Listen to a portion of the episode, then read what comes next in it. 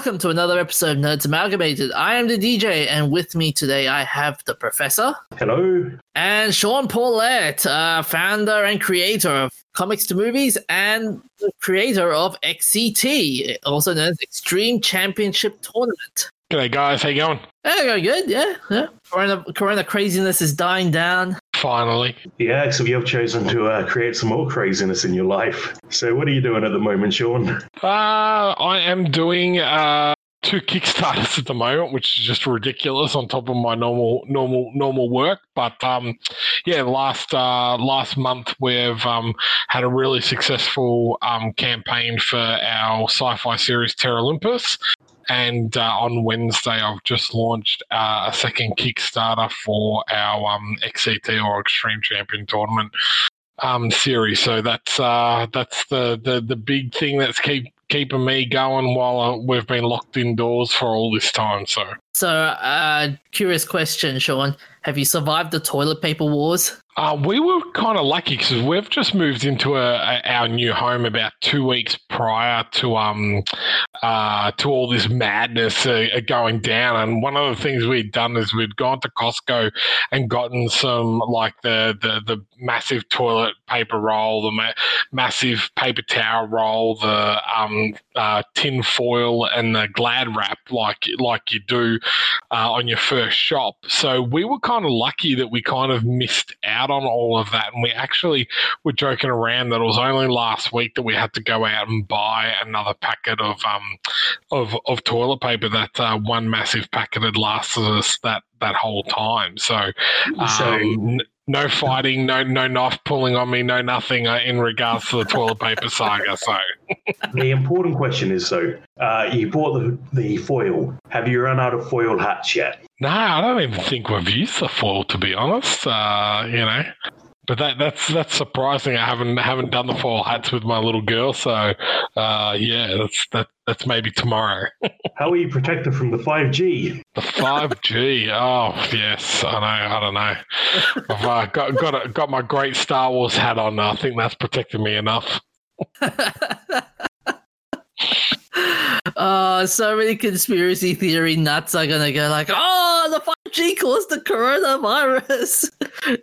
We all know it was really the penguins. oh, yeah. The the one thing I, I will say, um, uh, you know, I, I won't say what I do for a, for a living, but um, I can say that it's uh, within within within government. And there was legislation that got put through during the COVID crisis that um, Telstra could put up towers and do work with no permit or plans. Um, so, you know, as much as conspiracy theorists are, you know, going, oh, 5G and oh, this is all crazy and everything, there are a few laws that were, were kind of passed that didn't really kind of, um, you know, get out into the general public where, where you would say, hey, you know, how can you come onto my land just because you say that something needs to be fixed or it need to needs to be done? Like, you know, I don't know. I, I thought that was a. I'm not much of a conspiracy theorist, but I was like, that that's pretty dodgy to me. I would like you to show me some paperwork to say that you're allowed to be here. Yeah, that's uh, interesting. That's what millions of dollars in lobbying will get you. Mm-hmm. hmm Uh, so yeah, um, so first topic, uh, Professor, you got a story about Nintendo um, doing a copyright complaint. Yeah, and while they're probably within every right to do so, it's a bit disappointing. So there's been a, project for a few years now to recreate Mario 64's source code, decompiling the original ROM. And there's arguments about whether you should be able to copyright source code or not. But uh, Mario 7, Mario 64, I nearly said Mario 76. That's a completely different kind of game. wow, this is Nintendo 76. No, this That's is the the, retro. That's the retro version. This is the crossover with Fallout. nice, nice. oh, And, um, the so Mario 64 now has a complete source code available, which, if you recompile recompile it correctly, comes out absolute like one to one copy of the original file. And the so that happened about a year ago. and another fan got to, got in, took the source code, and patched it to run on DirectX. Uh, so we now have a DirectX 12 port of Mario 64 running in 4K ultra widescreen with controllers and keyboards. And Oh, uh, so, if you were lucky enough to grab a copy before it got taken down, the um, you now have a, a copy of the most graphically advanced copy of Mario 64 ever. And if you didn't, good luck. So. will eventually find it. I mean, there there will be like torrents and whatnot. Yeah, Although, they probably are. although I will say this, we do not endorse any illegal downloading. yeah. Now, the workaround is that if you have a copy of the original game on 64, then you can, uh, thanks to the laws about that, you can copy a ROM of that. So it's legal to have a digital copy or a ROM copy of a um, a classic game as long as you have the you own the original copy of the game because there's a an exception in the copyright laws. You can make copies for personal use and backup purposes. That came in. Uh, that came into um, fruition when um, VHS That's that's how VHS players were allowed, and how you were allowed to tape stuff for that exact reason. If you uh, either already had it, or um, or were copying uh, that. Of course, that's not what it was used for, but that was the that was the the, the way they got around, uh, um, you know, creating VHSs and stuff like that. Yeah, so um, legally, the most legal way to do this is to download the source code, um, which was available for this port, and own a copy of Mario 64 on. I think technically you'd have to have the 64 copy. If you owned the like the 3DS port, I don't think that would fly. But you extract the artwork from the um, 64 ROM and mix it up with the source code from the DirectX version, and then compile it yourself. So that's a um, a bit of a painful workaround, but Yeah, it's the And- most legal way to do this that there is. and a Mhm. bucket load, and you have to have a bucket load of time as well. Like, Yeah, I um, compiling a big code base can take quite a while. Luckily, this one's fairly small. Ah, and I hate how lawyers have to come in and go like, up, up, up, up, up, up, up, you can't do this. Up, up, up, up, up, up. Yeah, it's unfortunate, but um, since they, uh, you know, they're well within their rights to make a copyright claim against this, and uh, that's unfortunately made it harder to find a copy of it, even though it's like one of the coolest nostalgia projects in years. At least um, a while back, we did talk about the guy who was recreating Sonic 06 on PC, and he hasn't got a cease and desist yet. Oh, very nice. Yeah, as far as I'm aware of, anyway. How did he get? Th- how did he get by it though? Uh, well, he's still working on it, but with most Nintendo projects, as soon as they catch wind of it, they will come down on you like a ton of bricks. Yeah, I do remember the um the emulators and how they were really cheesed off with that. Yeah, emulators. Uh, there are Pokemon fan games that they've uh, shut down. Yeah, yeah, but it's not. But this is this is Nintendo, and they're really efficient. Yeah, they're really efficient at taking down copyrighted content. So I haven't played a whole lot of it yet. Um, I had a bit of trouble mapping my controller correctly because I have an analog keyboard and it uh, didn't like that because that defaulted my Xbox controller to controller 2 and that was a bit of a bit of a fiddle to get working but once i did that it seemed to work well Yeah, I'm just looking at the uh, law firm that um that's been that's been working with Nintendo, um, and they're saying here one of the complaints is the copyright work is Nintendo Super Mario and six, uh, 64 video game, including the audio visual work, software, and fictional character depictions covered by U.S. copyright regulation number, patent number redacted. The notice reads. This report file contains an unauthorized derivative work based on Nintendo's copyrighted work. Yeah, actually, it makes me wonder whether a fan-made recreation that wasn't source exact would uh, would do better because this is using what is equivalent to the exact um, source code and assets that Nintendo made so many years ago. But a fan work might count as a derivative work, and some derivative works um, well, transformative work, really. Transformative works are allowed, but I'm not a an IP lawyer, so So this is technically not fair use, isn't it? no. No. No, I don't think it. Um, Copying think- source code is definitely not fair use. No, yeah, even though they went to the effort of uh, basically coming up with source code that is identical to the original, so they haven't stolen anything. They have just reverse engineered what they have to create the Yeah. original form. Yeah. They, um, I think that still is a bit of an issue with um, fair use. But Yeah. um, there was also another leak that was um, that happened earlier this week. Uh, if you Oh.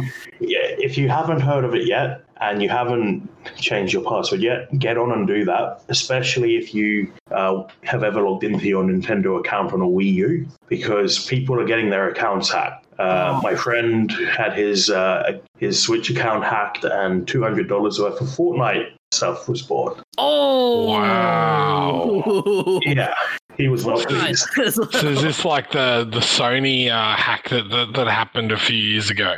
Yeah, similar. Yeah. Wow. and Oh. um, a bunch of other stuff got leaked as well, including original source code for Nintendo 64, GameCube, and Wii games. So I'm also wondering if um, any of the software from N64 could be used to confirm that the Super Mario 64 code is accurate. Yeah, I'm looking at the damage here. So they've got the N64, GameCube, Wii U source code, diagrams and data sheets for every system component, uh, documents describing future planning and implementation, full Wii operating system SDK, planning docs for implementation of the Wii from 2004 to 2006, Space World 99 demos, and that's about it.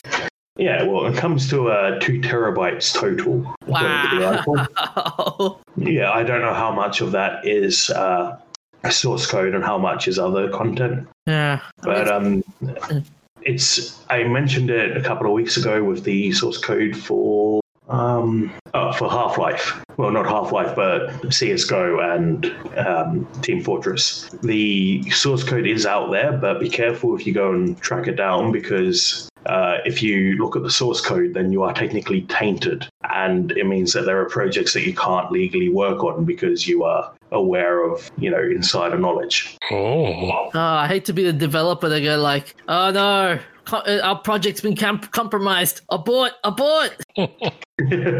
Oh man, I mean, he- from your perspective, um, Sean, could you actually do, do you ever fear that? Do you ever have that fear as well? Like, uh, Uh, def- definitely with with copyright, um, you know, uh, I think that's the the biggest thing that uh, writers or any creative person has is that you create something, you put all your heart and soul into it, you uh, put you know financial um, money into it and and your time and effort and then someone else comes along and pretty much takes what you've done maybe puts one or two different things on it and is able to get it out there much quicker or much faster than you and it and it takes off. So I think there's always a little bit of a um, a fear there. But uh, for me, I'm always like, well, you know, even with uh, you know, uh, if someone downloads my comic uh, illegally or whatever, it's like, well, if you're reading it uh, and you like it, then the the chances of you maybe purchasing it later down the track is higher than if, if you didn't know about it at all. So, you know, I don't I don't put too much uh, stock into it uh, and try not to think about it too much. But at the same time, I have protected certain interests legally um, for myself in regards to to um, XCT, Terra Olympus, and any other future um, things that I create. So. so what do you guys reckon with the reputation of Nintendo now? Do you reckon they've beco- they're becoming more authoritarian if you think about it? Like, with I've all- always been this way to um this sort of stuff. I think in the uh, in the end, you know, these edge cases of people trying to sneak around copyright restrictions uh, are edge cases. Most people won't come afoul of copyright uh, restrictions um, unless you're using something that's really flawed, like uh, like YouTube. yeah. But um, I think if you if you're involved in this sort of stuff, you kind of got to expect that at any point you could be shut down. That's And that's that's the dangerous thing, isn't it? Like you know, you um, you you flirt with that idea, and um, you put it, invest time and money into something, and then get shut down. Then that kind of you know put, puts you in a in a pretty difficult situation. And if you're trying to get work elsewhere, as you said about the the other source code leak, you know, it could uh, jeopardize any future employment that you that you have. So, um, yeah, Oh, it really sucks. Anyways, um, so moving along, um, we've got a story about gardening, and apparently, gardening at home is as good as exercise. Not for keeping you skinny though, especially if you're growing food. so, in other words, I can't, I, I can't go and mow the lawn and not get and lose weight and not and not Well- lose weight. Depending on how big your lawn is, you'd be like that's pretty good exercise because you're pushing a mower around. But um, if you're growing a veggie patch, that's calories straight back into you. yeah. Gardening is one of is one of my pet hates. As, as I said, I've uh, just moved into a into a new home, so we've been uh, planting and doing our garden and doing our backyard and all, all that type of type of stuff. So, uh, gardening is not one of my enjoyable uh, things, but I can say in uh, mulching, using uh, digging holes and all that type of stuff, you ca- can definitely lose weight pretty quick. So anyway, the uh, study has found that gardening is good for your mental health. That's if you like it, I guess. Although, uh, okay, here's the thing: which is be- which is better, though, gardening or cooking? uh, do they mention cooking in the article? I Uh, mean, it kind of sounds like like so. Gardening um, has a similar level of happiness as biking, walking, or dining out.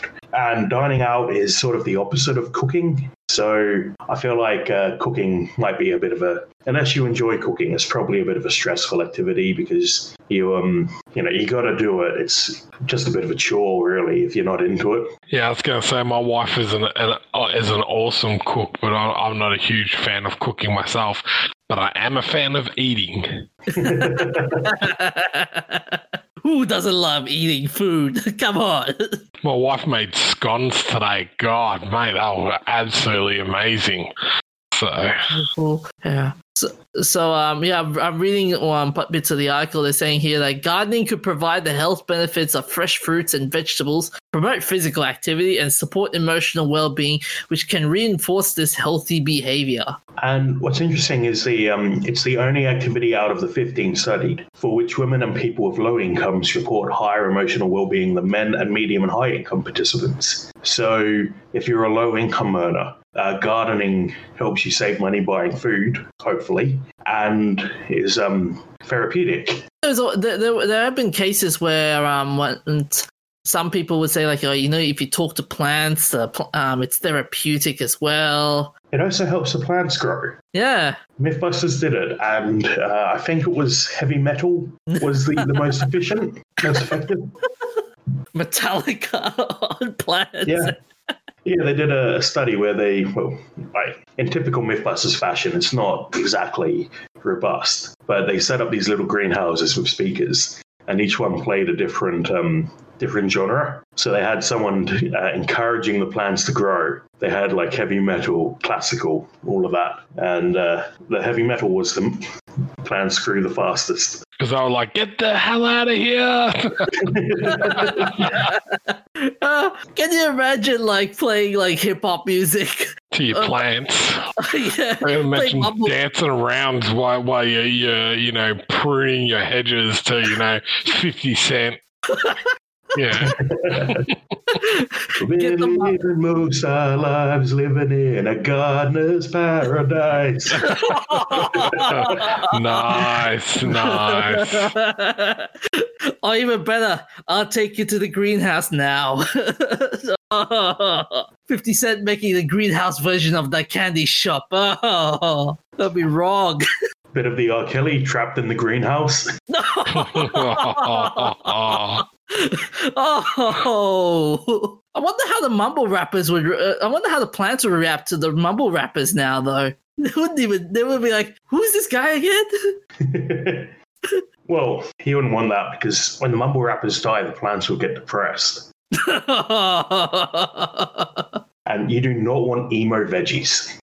Oh, that's terrible. It'd be ter- it'd be terrible taste. Ugh. So yeah, I'm looking at some of the um st- more of the stuff as well. They're saying that people know where community gardens uh, community gardeners garden, but it's hard to know who is gardening at home, uh, which are group uniquely identified. Uh, for example, the study author found that 31% of participants engaged in home gardening for about 90 minutes per week on average, compared to 19% who engaged in biking on an average of 30 minutes each week, and 85% who walked on an average of an hour and 40, an hour and 40 minutes each week. Yeah, I'm definitely not gardening for 90 minutes a week. You, you, you've to- to- totally lost me on these ones. I'm just like, uh, I have planted stuff that will be as low maintenance as possible.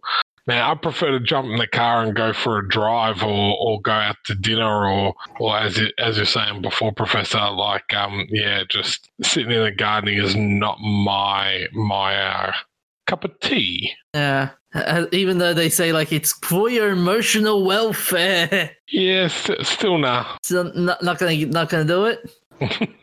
nah. I mean, I mean, here's the thing though. Like, people have been now like pushing to pushing people to like grow their own veggies, like teach the kids how to plant vegetables and stuff.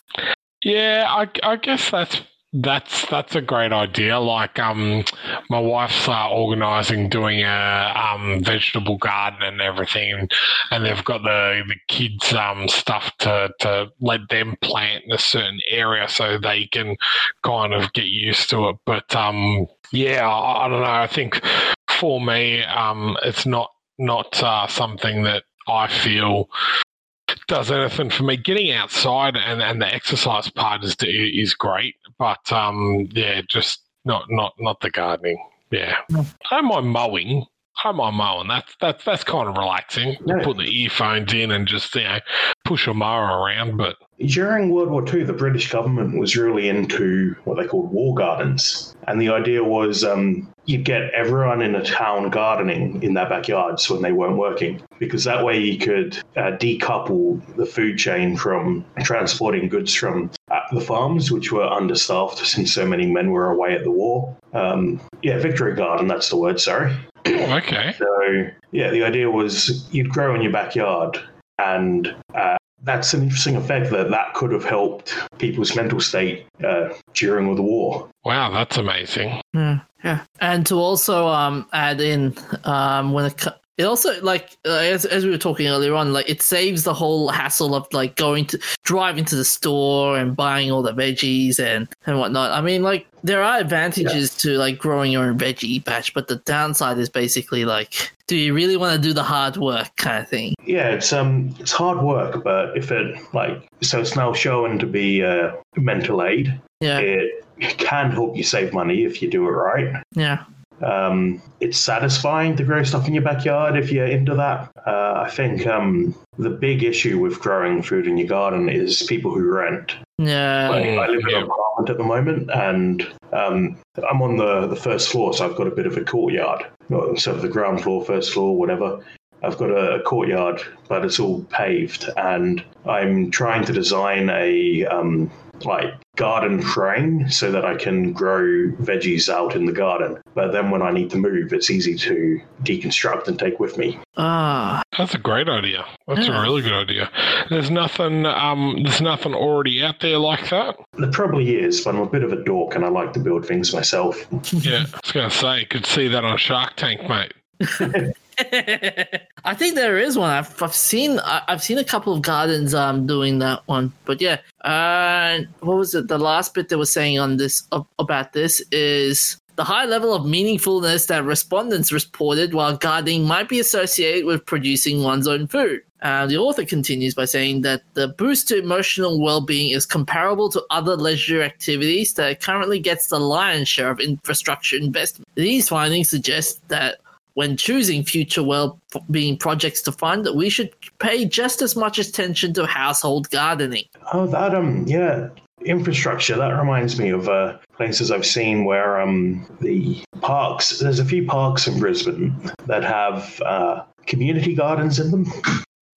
And the idea is you have a plot there and you share the work with your community. I don't know the full details. I've never been a member of one, but uh, or even really looked into it. But that would be a great kind of infrastructure to build up, I think. Yeah, America um, has got a lot of a lot of those, especially especially in the projects uh, type areas. So um, yeah, it's a it's a pretty good idea. Even um, some local councils are doing the same thing with a communal garden. They have certain people that do rosters and and share the workload, as you said. Uh, DJ, that link there is that a robot garden? Yep. I will be back. I need to go place some electronics orders. a few moments later. hey. Look, it's not going to be very good for my time or my budget, but that looks like a fun project once I finish some of my others. oh. Anyways, uh, we, for the interest of time, we should uh, move on. Um, I've got a story about Comic Con 2020 now becoming an online event. So, uh, as we all know, that the uh, Comic Con uh, San Diego Comic Con 2020 has been um, cancelled because the coronavirus. Uh, but doesn't mean we'll have to wait until 2021 to taste the experience. But recently, they've announced that it'll be holding a virtual convention called Comic Con at Home. And during the video announcement, it took the opportunity to poke some fun at itself like by saying, Coming soon, free parking, comfy chairs, personalized snacks, no lines, pets welcome, badges for all, and a front row seat to Comic Con at home. Okay, that's implying I actually have a comfy chair. I don't think we if we have any sofas around. I think we might get a sofa or two. And this is I the. Do, uh, I do think it was a clever uh, way of marketing in regards to um, uh, those things because if anyone has ever been to San Diego Comic Con, uh, it's so many lines, like yeah, type of thing. It's an absolute pain to get your badge, and uh, there's never any decent food either. Oh, that's right. You were a veteran at this. You were a veteran at Comic Con. Oh, you must have like tons of fun over there, though. Yeah, so I've done the last two. I was supposed to go this year, but um, as as I said, it's been cancelled. So they have let us know that they will move our tickets from this year to next year. Hmm. So what do you what, what do you think about this whole on digital version? Um, I, I've got conflicting conflicting ideas um about it because you're um, essentially uh, depends if if it's a paid service or not. If you're not paying for anything, uh, then I think it's a, a, great a great idea in regards to being able to you know um, see panels or, or, or, that that type of stuff um, that you would go and see at a, at a convention.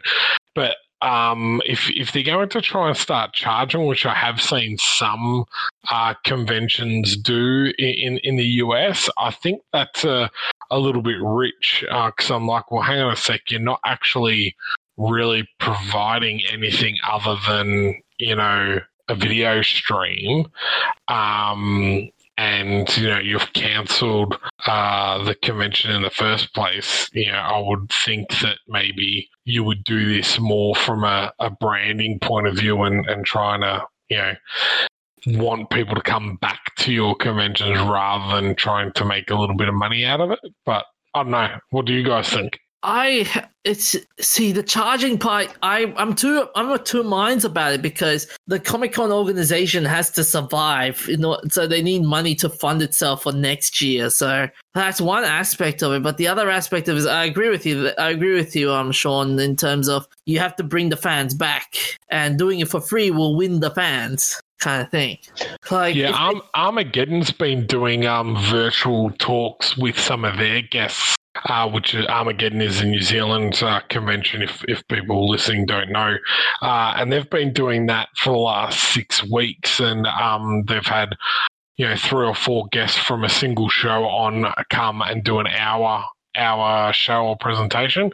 They've been doing that for free, which I think is an amazing, uh, amazing thing. And you know, um, they're talking about when it lifts.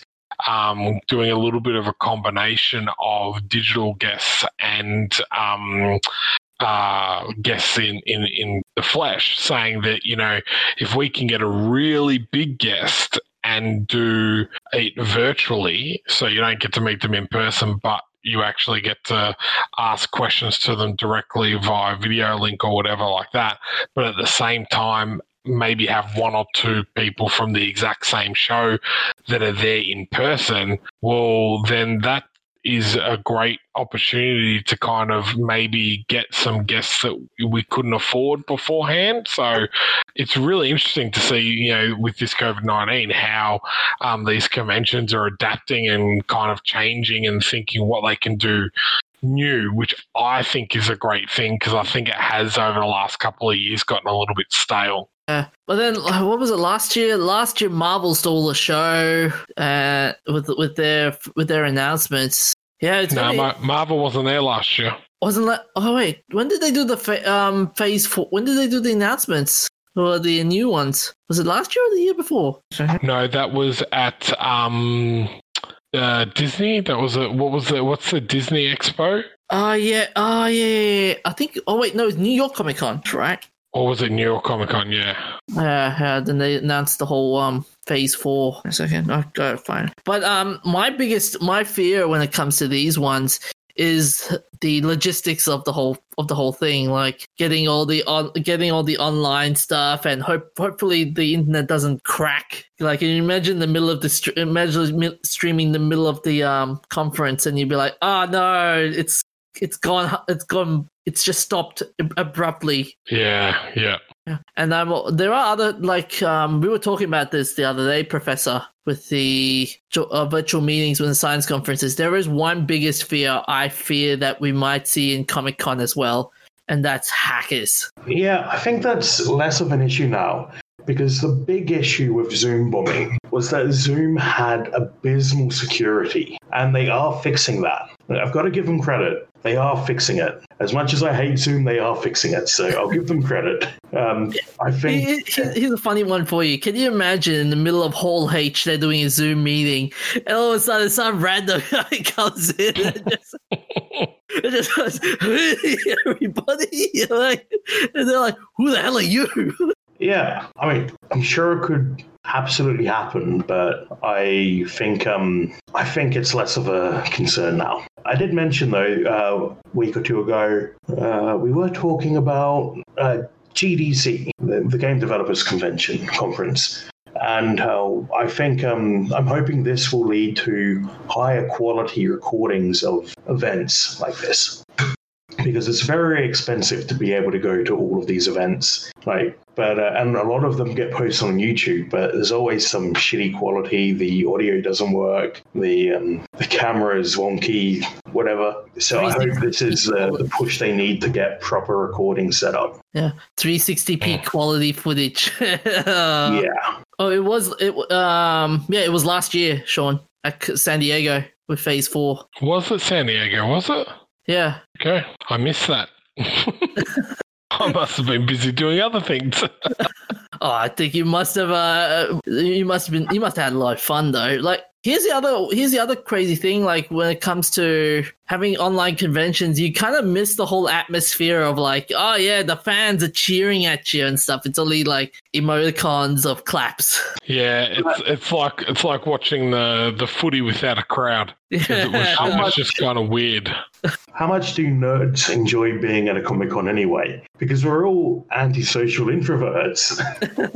it's the only time that we are, you know, are super excited and and you know let our inhibitions go and kind of uh, are like, yeah, blah blah blah. And then we walk back outside. I was like, yep. Yeah, I'm a bit disappointed that we uh, we won't get an Adam Savage uh, incognito costume this year if all of these things get cancelled. So um, Adam Savage every year does a an incognito costume, so something that, especially with a full face mask, so you can't tell who he is. Um, a few years ago, he actually went to one of them as um, astronauts from 2001 with Chris Hadfield.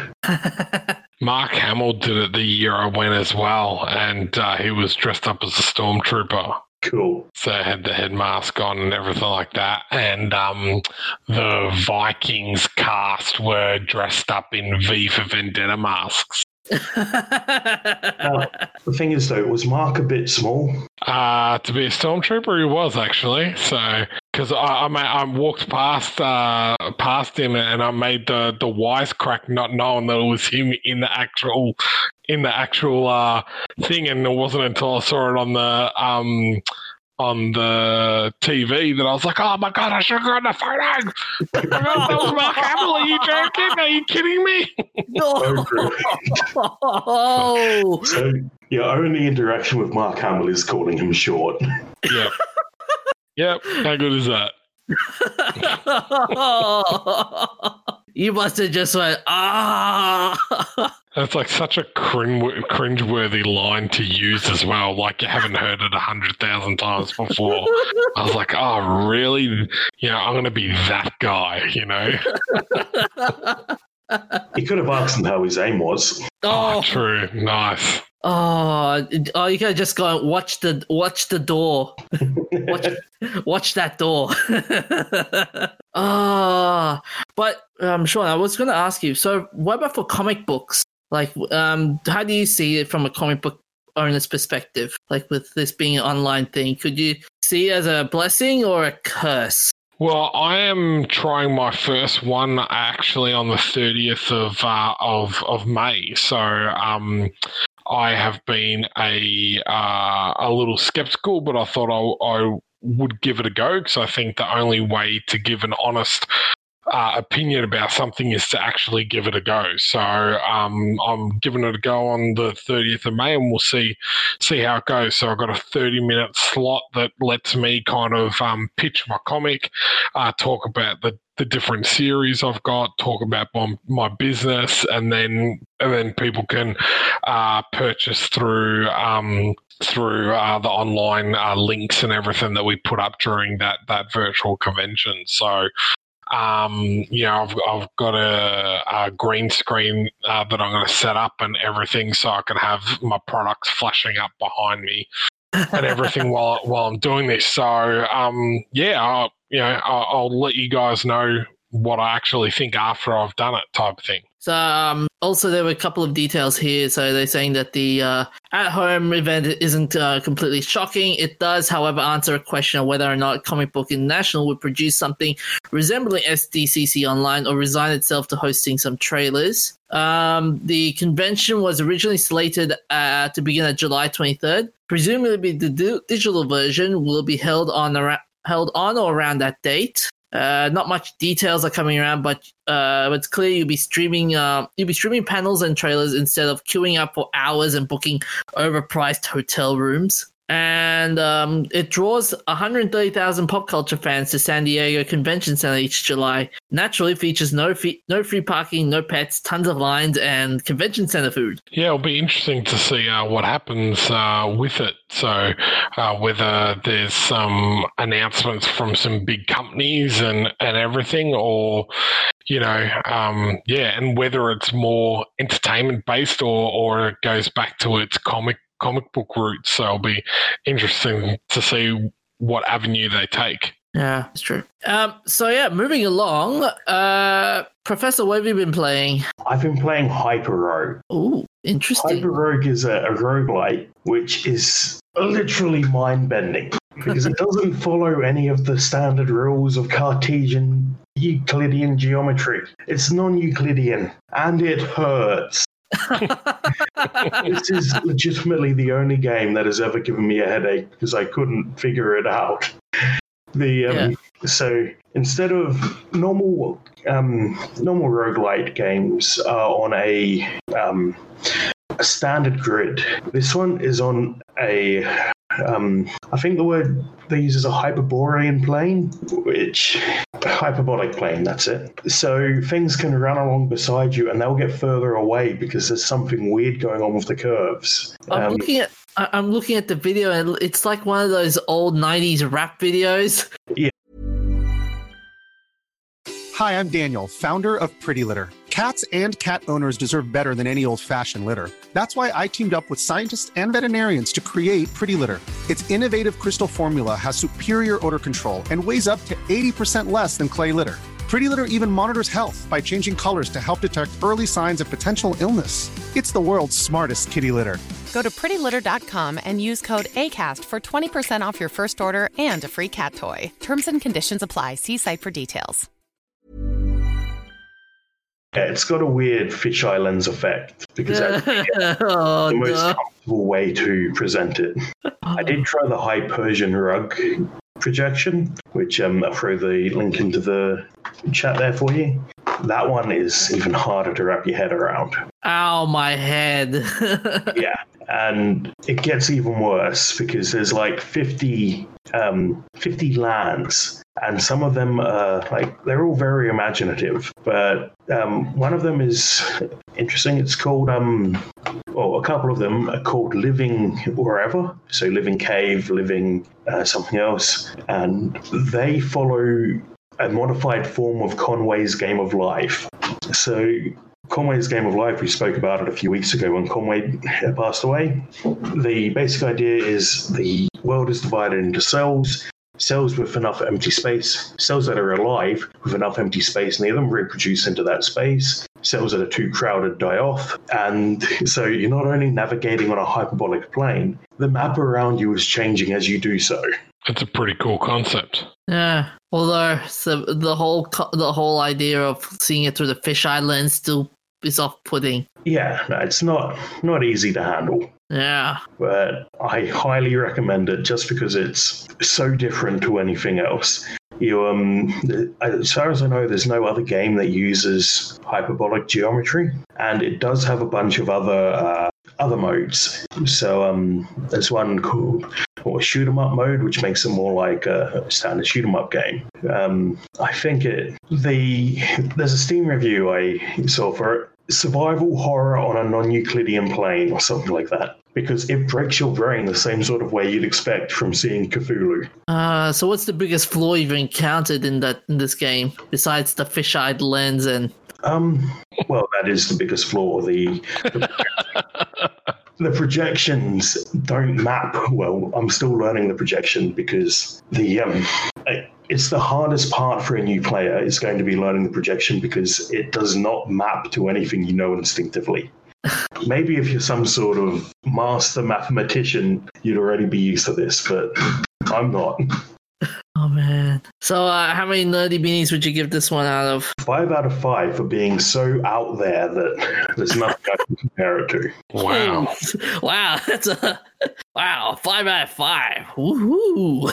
Oh man. Um I've been playing Alan Wake. I love the game. What do you think of it? Uh, early stages so far, and pretty trippy. How you have to use the torchlight and the sh- and and a firearm, similar to a similar similar to a an old an old game. Um, something to do with monsters in Mars. Uh, Doom, I think it was called in the day. But yeah, it was a, it's a very um, interesting game. Like um, you have to use the torchlight to um, blind your enemies and and just try and ru- avoid the darkness.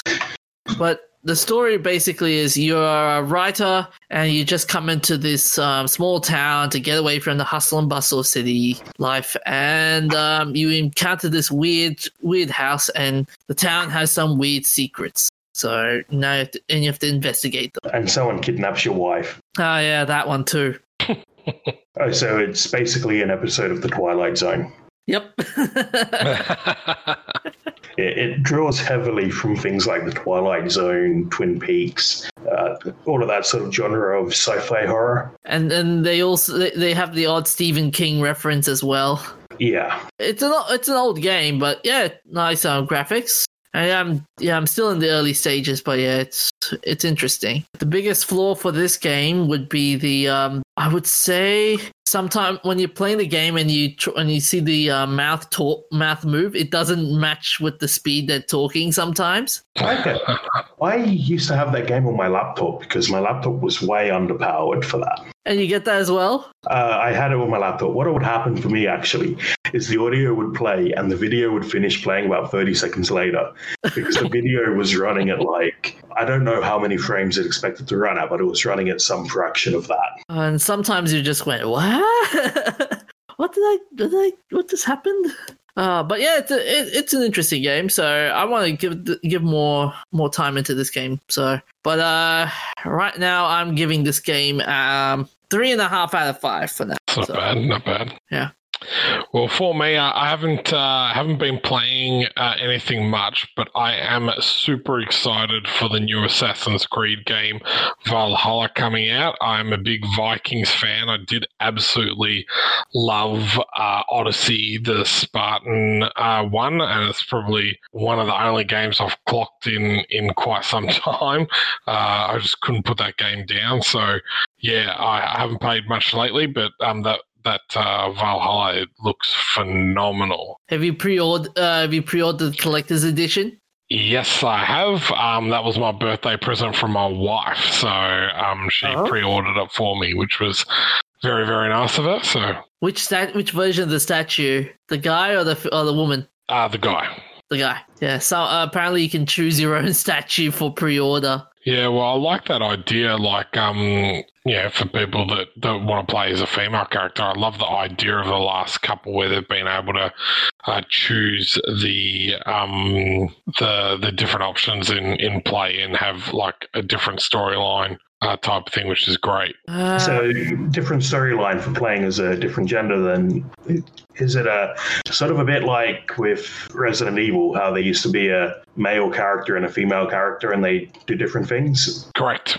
Yep. yeah, I heard that both of the uh both endings for the guy and female would be um canon as well. So that's going to be It's really, really, really cool. If you haven't played Odyssey, um, as I said, I'm a massive fan of like the the Spartan culture and all that type of stuff. But it's a great, great, great game. So you know, it's a bit of um, mythology, plenty of action, and then it's got all the stuff that you love about the original Assassin's Creed as well. So Um, so yeah, moving along to our shout outs.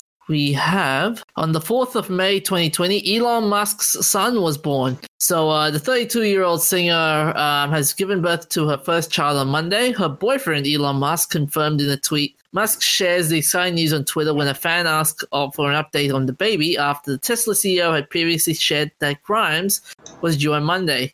In true Musk fashion, he also announced that the baby's name was very outside the box, telling fans his son was X AEA12 Musk. And it's pronounced something like Asher A12. X X Asher A12. Yeah. Or for or, or Kyle. Uh, although this may not be the legal name in California due to it containing uh, due to it containing that are not e- English alpha English letters. Uh, during a podcast with American comedian Joe Rogan, Musk ex- explained the way to pronounce his son's name. Responding to a question uh, to a question asked about his son's name on the Joe Rogan Experience, Musk said, First of all, my partner's the one that mostly came up with the name. I mean, it's just X, the letter X, and the AE is pronounced Ash, and then A12 is my contribution. He then elaborated the A12 stood for Archangel 12, the precursor to the SR71, coolest plane ever. some Can you- people are just crazy.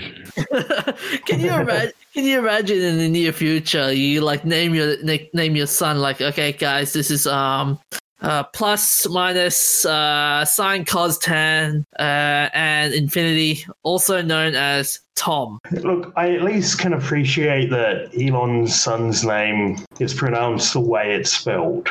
What I can't abide by is giving your child some random name and then spelling it differently, uh, pronouncing it differently. Well, at least it's not as bad as one of the other ones we had. Like we had peaches and apple and tiger lily. Hey, hey, hey, hey, hey, hey, hey! My daughter's name is Peaches. Be careful. Oh, oh, oh, my bad. I, I meant peaches Geldof. No, no. Better dig your way out of that one, DJ. Dang it. yeah, my my daughter's name is uh, Peaches Jean, so um, uh, the Jean is after my uh, my late grandmother. So yeah. oh, nice. Yeah. So you're gonna say sorry, DJ? Sorry, so, sorry, Sean. I'm only kidding. but still, like you know, like remember we had remember those crazy names like Tiger Lily, and you're like named the kid Tiger Lily at the time. Well, Tiger Lily's out of uh, Peter Pan. I thought it was based on. the Native American Indian, isn't she? Yeah, something like that. oh man! But can you, like I said, can you imagine his 18th birthday? You'd be like, son, back in the day we used to call you this, but because of legal reasons we had to change to this. Call you this, yeah. Can you imagine trying to enter that into an online form? And it's like, you cannot use special characters in this field. Oh god. Input verification is hard enough already. yeah. Driver's Uh. license is going to be even more funnier. Sorry, you cannot use numbers in this field. Can you imagine being the traffic cop and you're looking at the driver's license and you're like, he just gives you this weird look, like, no, you're taking the piss out of it, aren't you? So, um, on the 9th of May 2020, Little Richard passes away at 87. Uh, Little Wayne, Richard Wayne Penniman, uh, better, kno- better known as Little Richard, was an American singer, songwriter, and musician. An influential figure in popular music and culture for seven decades, he was nicknamed the innovator, the originator, and the architect of rock and roll. Penniman's most celebrated work dates from the mid 1950s, where his charismatic showmanship and dynamic music, characterized by frenetic piano playing, pounding backbeat, and raspy shouted voice, shouted vocals, laid the foundations for rock and roll. His innovative emotive um, vocalizations and up-tempo rhythmic music also played a key role in the formation of other popular music genres, including soul and funk. He influenced many numerous um, singers and musicians across musical genres from rock to hip hop. His music has shaped rhythm and blues for generations to come. Uh, Tutti Frutti, one of the um, signature songs, became an instant hit, crossing over to the pop charts in both the United States and the United Kingdom with the lyric "A wop bop a loo bop, a wop bam boom," and a series Truly a of masterful poet. I know. And a series You of can follow. feel the author's anguish. Can you imagine Marilyn Manson singing that lyric? Marilyn this- Manson. Yeah, that'd be cool. I'd, I'd actually like to see him uh, sing that. Or even funnier, Alice Cooper. Oh, yeah. Add that into Poison. Poison. Whoop, bop, a doop, a doop, bop, a boom. Yeah.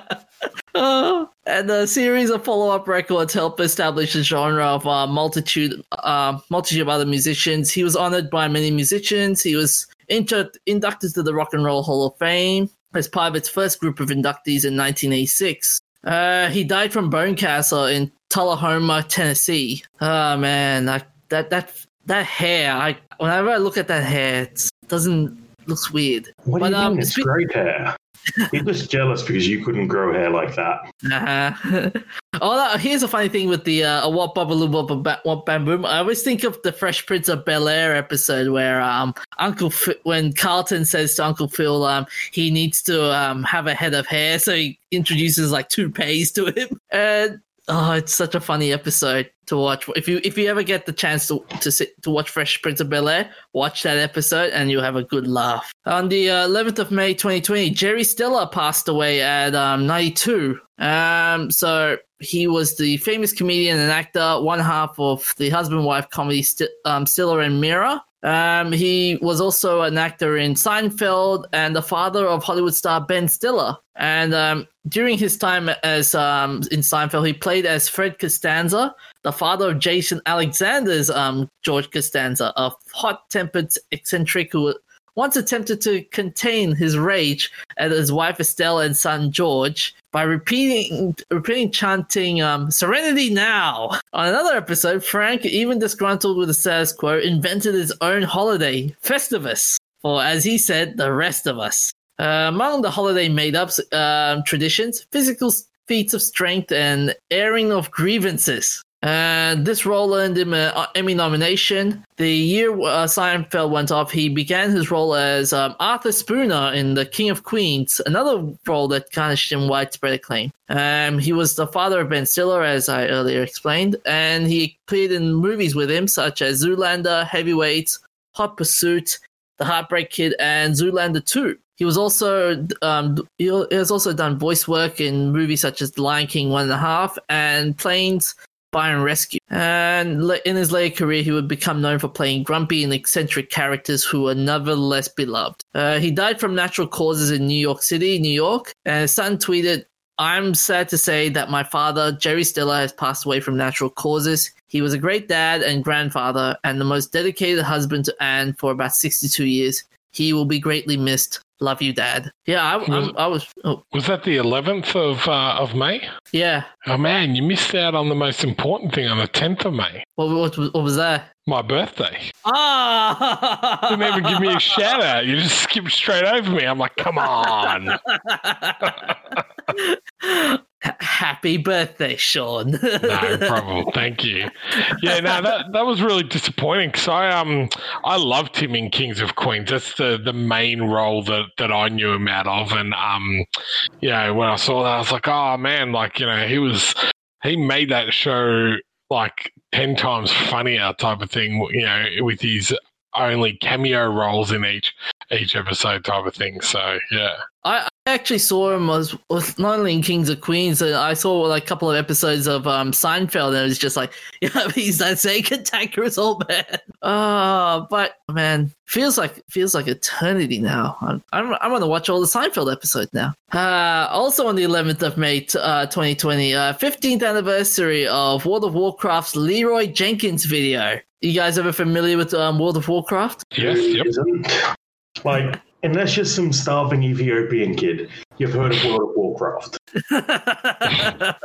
so on the May on May 11, 2004, a video was uploaded to the website War, uh, Warcraft Movies that would have been a me- would have a major impact on World of Warcraft and the culture surrounding the game. In the game, a team of players crafts an intricate plan, but one shouts, Leroy Jenkins! Before charging into battle unprepared, getting the entire party killed as they were attempted to save him. Uh, the video went viral has become the, one of the biggest memes in the history of World of Warcraft and the internet in general. Uh, since then, Leroy Jenkins has been referenced on parody, on Jeopardy, The Daily Show, and even on Family Guy. Uh, for many World of Warcraft fans, it holds a special place in their hearts. For years, World of Warcraft fans debated whether or not the video showed a real planning session that went awry or a staged event, and the video creators uh, intentionally answered ambiguously for about uh, about it for years. And in well,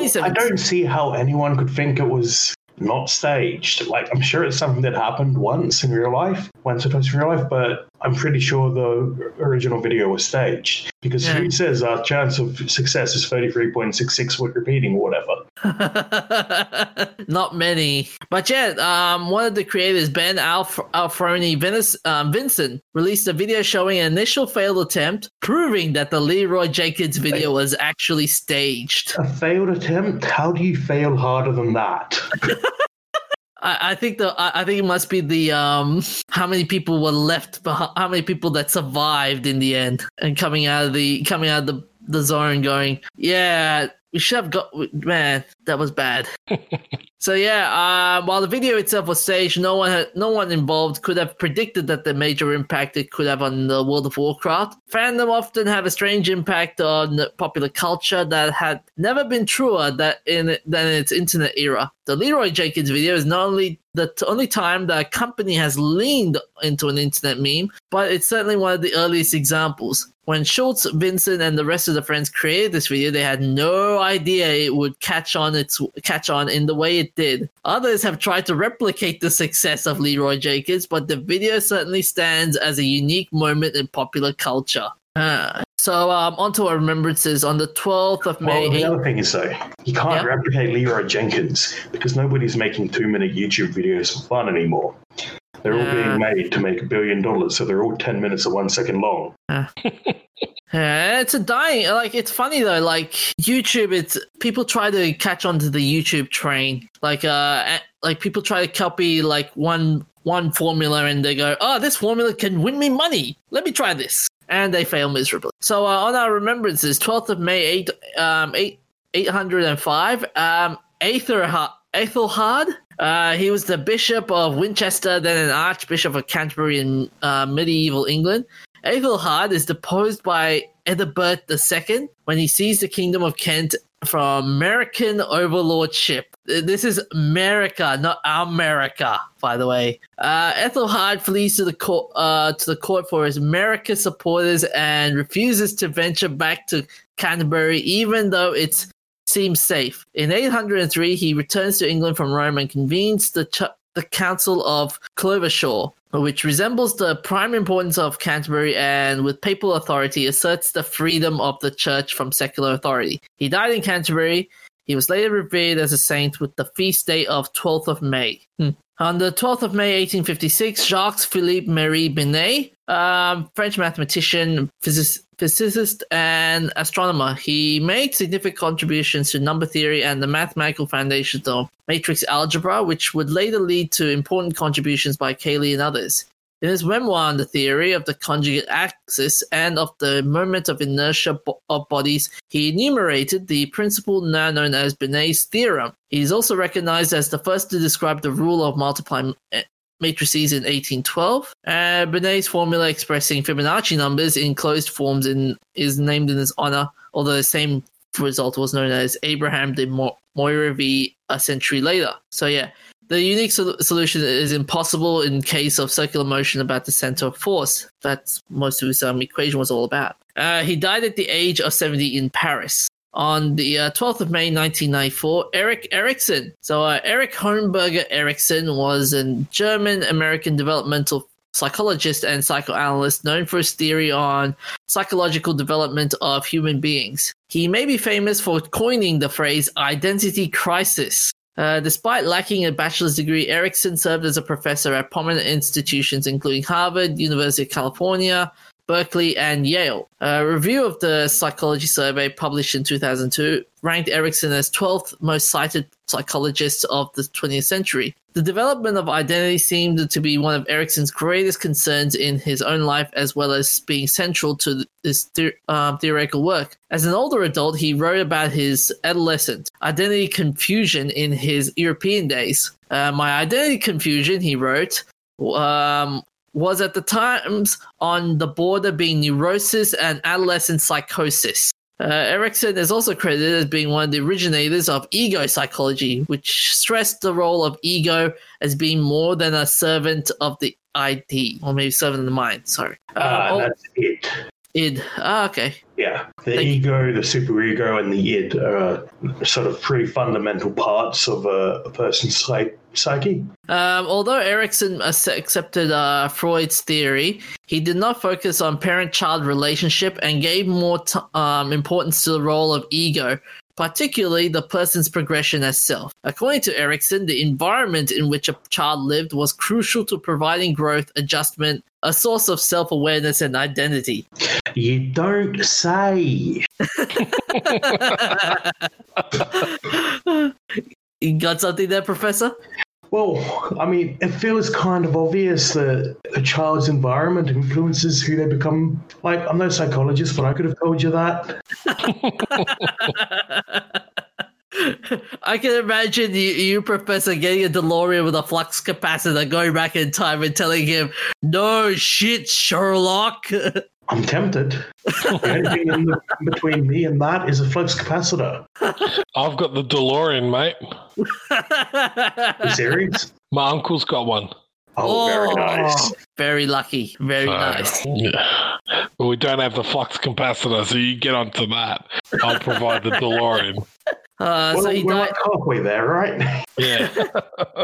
He died at the age of 91 in Harwich, Massachusetts. Um, so for our famous birthdays, on the 12th of May, 1895, um, William Giauque, um, American scientist, chemist and Nobel laureate, recognized in 1949 for his studies in properties of matter at temperatures close to absolute zero. He spends virtually all of his um, educational and professional career at the University of California, Berkeley. He became interested in the third law of therm- thermodynamics as a field of research during his experimental research uh, for his PhD research under Professor George Ernest Gibson, comparing the relative entropies of glycerine cr- crystals and glass. He principal his the principal objective of his um, researches was to demonstrate that through ranges of appropriate tests that the third law of thermodynamics is a basic natural law. In 1926, he proposed a method for observing temperatures considerably below 1 Kelvin, so that's minus 457.87 Fahrenheit, degrees Fahrenheit,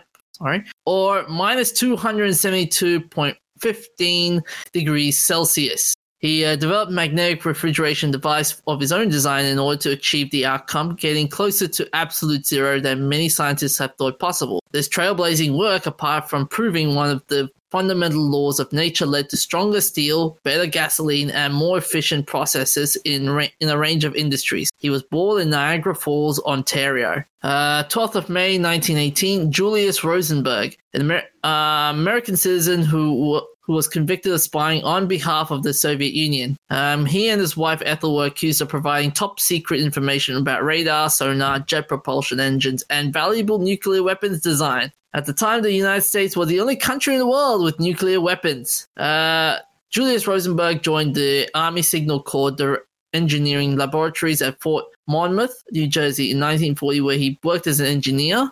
And he was fired uh, because of his membership in the Communist Party. Uh, important research on electronics, communications, radar, and guided missiles control was under, was undertaken at Fort Monmouth during World War II. In February 1944, Rosenberg succeeded in recruiting a second source of, of Manhattan Project information, engineer Russell McNutt, who worked on designs for the plants at Oak Ridge Nat- National Laboratory. And for his success, he received a um, Rosenberg received a th- $100 bonus and he provides secrets about process for manufacturing weapons grade uranium. And while the US and, and Soviet Russia were allies during World War II, the Americans didn't want to share the information or seek assistance from the Soviet Union during the Manhattan Project. And the West was shocked by the speed of which the Soviets were able to stage their first nuclear test.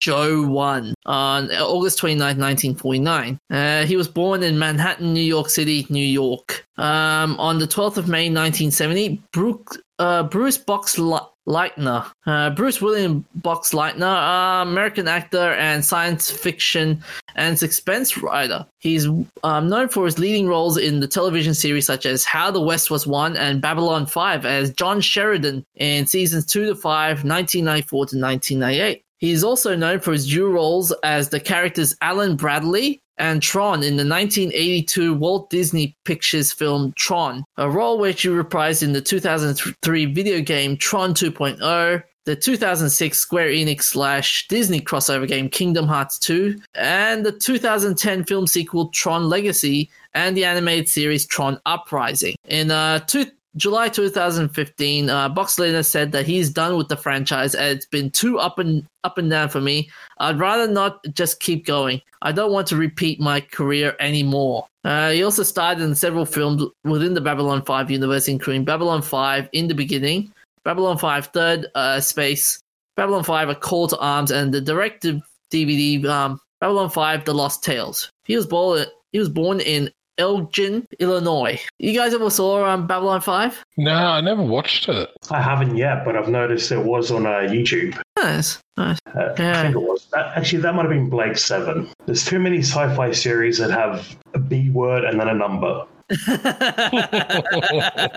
it, when was, uh, I bet you that was a 90s thing back in the day? They're a bit older than the 90s, aren't they? Babylon 5. Yeah, Babylon and Blake 7. Blake 7, I think that was an, um, second. Blake 7, that's uh 1978 to 1981. Oh, Blake's 7. Okay, yeah, I was thinking of Blake 7 because that's uh, a BBC show. Yeah. And Babylon 5, I think that was a, yeah, 99 1990s thing. Yeah, Babylon 5 is 94 to 98 Yeah. and was made by the Yanks. Uh, I will say they are kind of getting getting much better at it though with the Orville.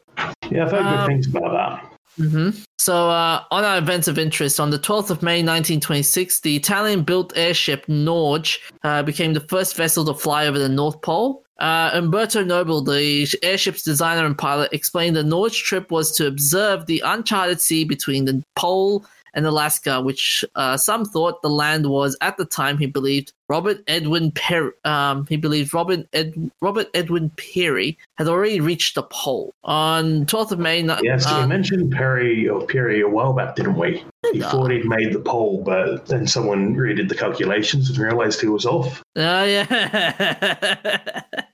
Oh, oh, you okay there, Sean? yeah, yeah, yep. I was like, Dalton, how, how would you be uh, be that that you would like claim to fame is been to the North Pole and then you're off? oh, the other day we had like, we had like a mathemat we, we had um we had a mathematician. He predicted when the universe was made, and he was off by a couple of billion years. so um on the twelfth of May at um at one o'clock um GMT, uh, they reached the North Pole, at which the, at which point the Norwegian, American, and Italian flags were dropped on the airship onto the ice. Uh, Amundsen, the expedition leader and navigator, and polar explorer Oscar Wis- Wisting, who, served as helmsman, were thereby the first to reach both poles. Relations between Amundsen and Nobile, um, which had been strained in the freezing, cramped, and noisy condition, uh, became even worse when Amundsen saw that the Italian. Can I just flag. point out, DJ, because Yeah? you're killing me here. Yep. It's a Munson. Ah, thank you. Amundsen. Thank you. Uh, so the Italian flag dropped was larger than either of the others. oh. Uh, Amundsen um, later recalled with scorn that under Nobile, the airship had become a DJ. circ- DJ, I just corrected you and you're still doing it. I know. Sorry. I should make a gif about it. uh, the airship has become a circus wagon in the sky. This is this was now unknown territory. And Amundsen uh, sat at the front of the cabin to look for any land. Unfortunately, they came into thick fog at 8:30 a.m., which made it impossible to see on either um, ice or land. The fog uh, stuck to the airship as a layer of ice and lumps on lumps of ice were thrown from the propellers and into the balloon skin, with the resulting danger of puncture. Running repairs were made as far as possible from the keel space. Oh man, can you imagine like being in being in that environment? No, really, no. No? I can't Uh, imagine it's very comfortable sitting there watching ice threaten to pop your balloon. On the 12th of May 1941, Konrad Zuse um, presented the Z3, the world's first working pro- um, programmable fully automatic computer in Berlin. So he presented the ZT built in his workshop to the public. It was a binary 22-bit floating point calendar, um, not calendar, calculator, featuring programmability with loops but without um, conditional jumps with memory and a calculation unit based on telephone relays. The uh, telephone relays used in his machines were largely collected from discarded stock. Uh, despite the absence of conditional jumps, the Z3 was a Turing um, complete computer. However, Turing com- completeness was never considered by Zuse um, and only demonstrated in 1998. The Z3, the fully the Z3, the fully functional electromechanical computer, was partially financed by German government supported um, DVL, which wanted the, their extensive calculations automated. The Z3 um, revolutionized computing. It was used to help calculate aerodynamics in aircraft design, which the UK's Center for Computer History said says helped the German aircraft research design in its analysis. Uh, we used to today's computers reading programs from solid state storage, but the Z3 reads its programs off punched film. I bet you that computer must have cost a lot of money back then. Um, 12th of May 2015, massive um, Nepal earthquake killed 218 people and injures more than 3,500 people. So this earthquake occurred in Nepal on the 12th of May 2015 uh, with the magnitude of 7, 7.3 and the epicenter was on the border of Dolakha and Sindhupalchowk, uh, two districts of Nepal. And this earthquake occurred on the same fault as the larger 7 point, larger magnitude 7.8 um, earthquake on the 25th of April, but further east than the original quake. And the tremors were felt 2,400 kilometers from the epicenter in Chennai. Uh, minutes later, another 6.3 magnitude earthquake hits Nepal with the epicenter in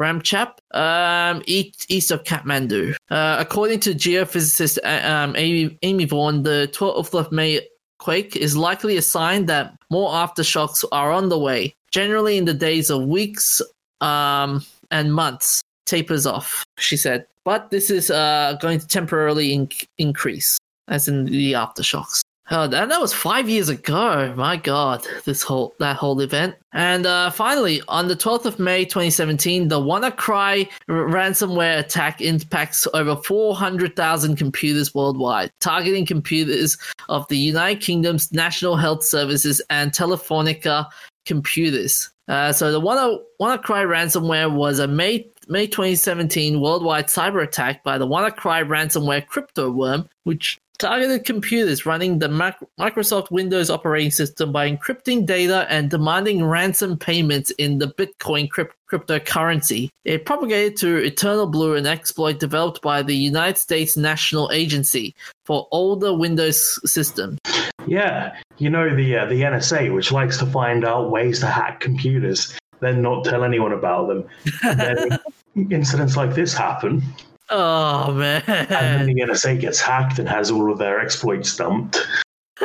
So the attack was estimated to affect more than 20, 200,000 computers across 150 countries, with total damages ranging from hundreds of millions to billions of dollars. Uh, security experts believe from preliminary evaluation of the worm that the attack originated from North Korea or agencies working for the country. Um, the ransomware campaign was unprecedented in scale, according to Europol, which estimated around 200,000 computers which were infa- okay. Done. Sorry. According to Kaspersky Labs, the four most um, affected countries were Russia, Ukraine, India, and Taiwan. One of the largest agencies struck by the attack was the National Health Services Hosp- Health Service hospitals in England and Scotland, and up to 70,000 devices, including computers, MRI scanners, blood storage, refrigerators, and theater equipment, may have been affected.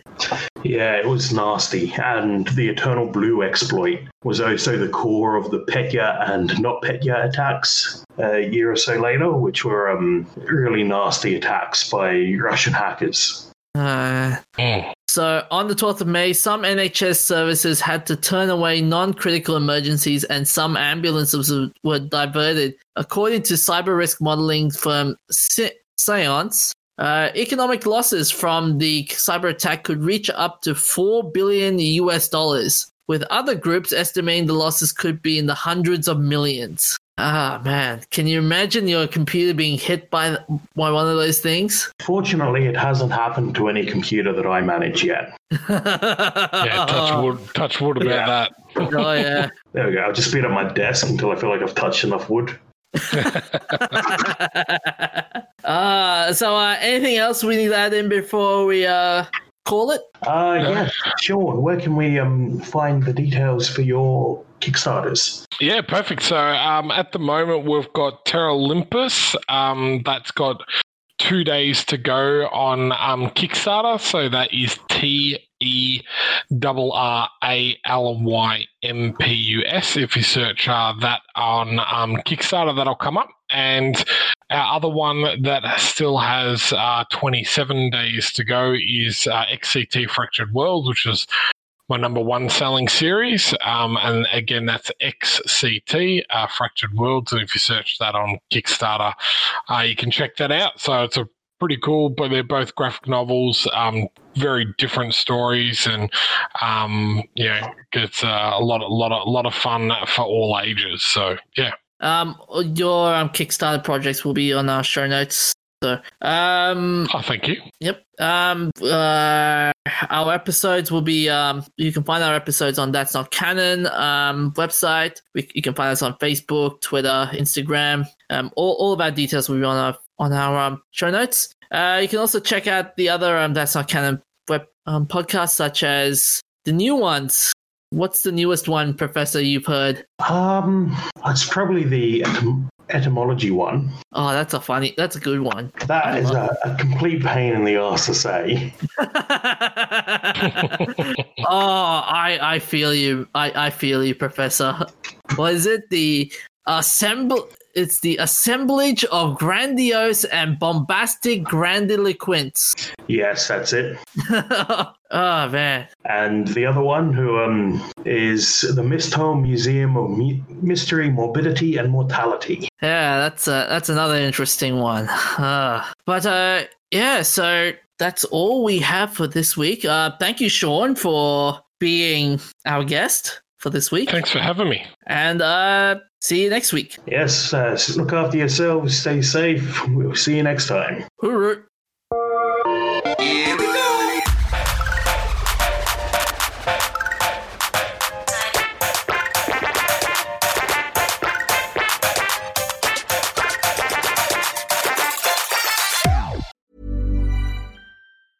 Hi, I'm Daniel, founder of Pretty Litter. Did you know cats tend to hide symptoms of sickness and pain? I learned this the hard way after losing my cat, Gingy. So I created Pretty Litter, a health monitoring litter that helps detect early signs of illness by changing colors, saving you money and potentially your cat's life. Pretty Litter is veterinarian developed, and it's the easiest way to keep tabs on your fur baby's health right at home. Go to prettylitter.com and use code ACAST for 20% off your first order and a free cat toy. Terms and conditions apply. See site for details.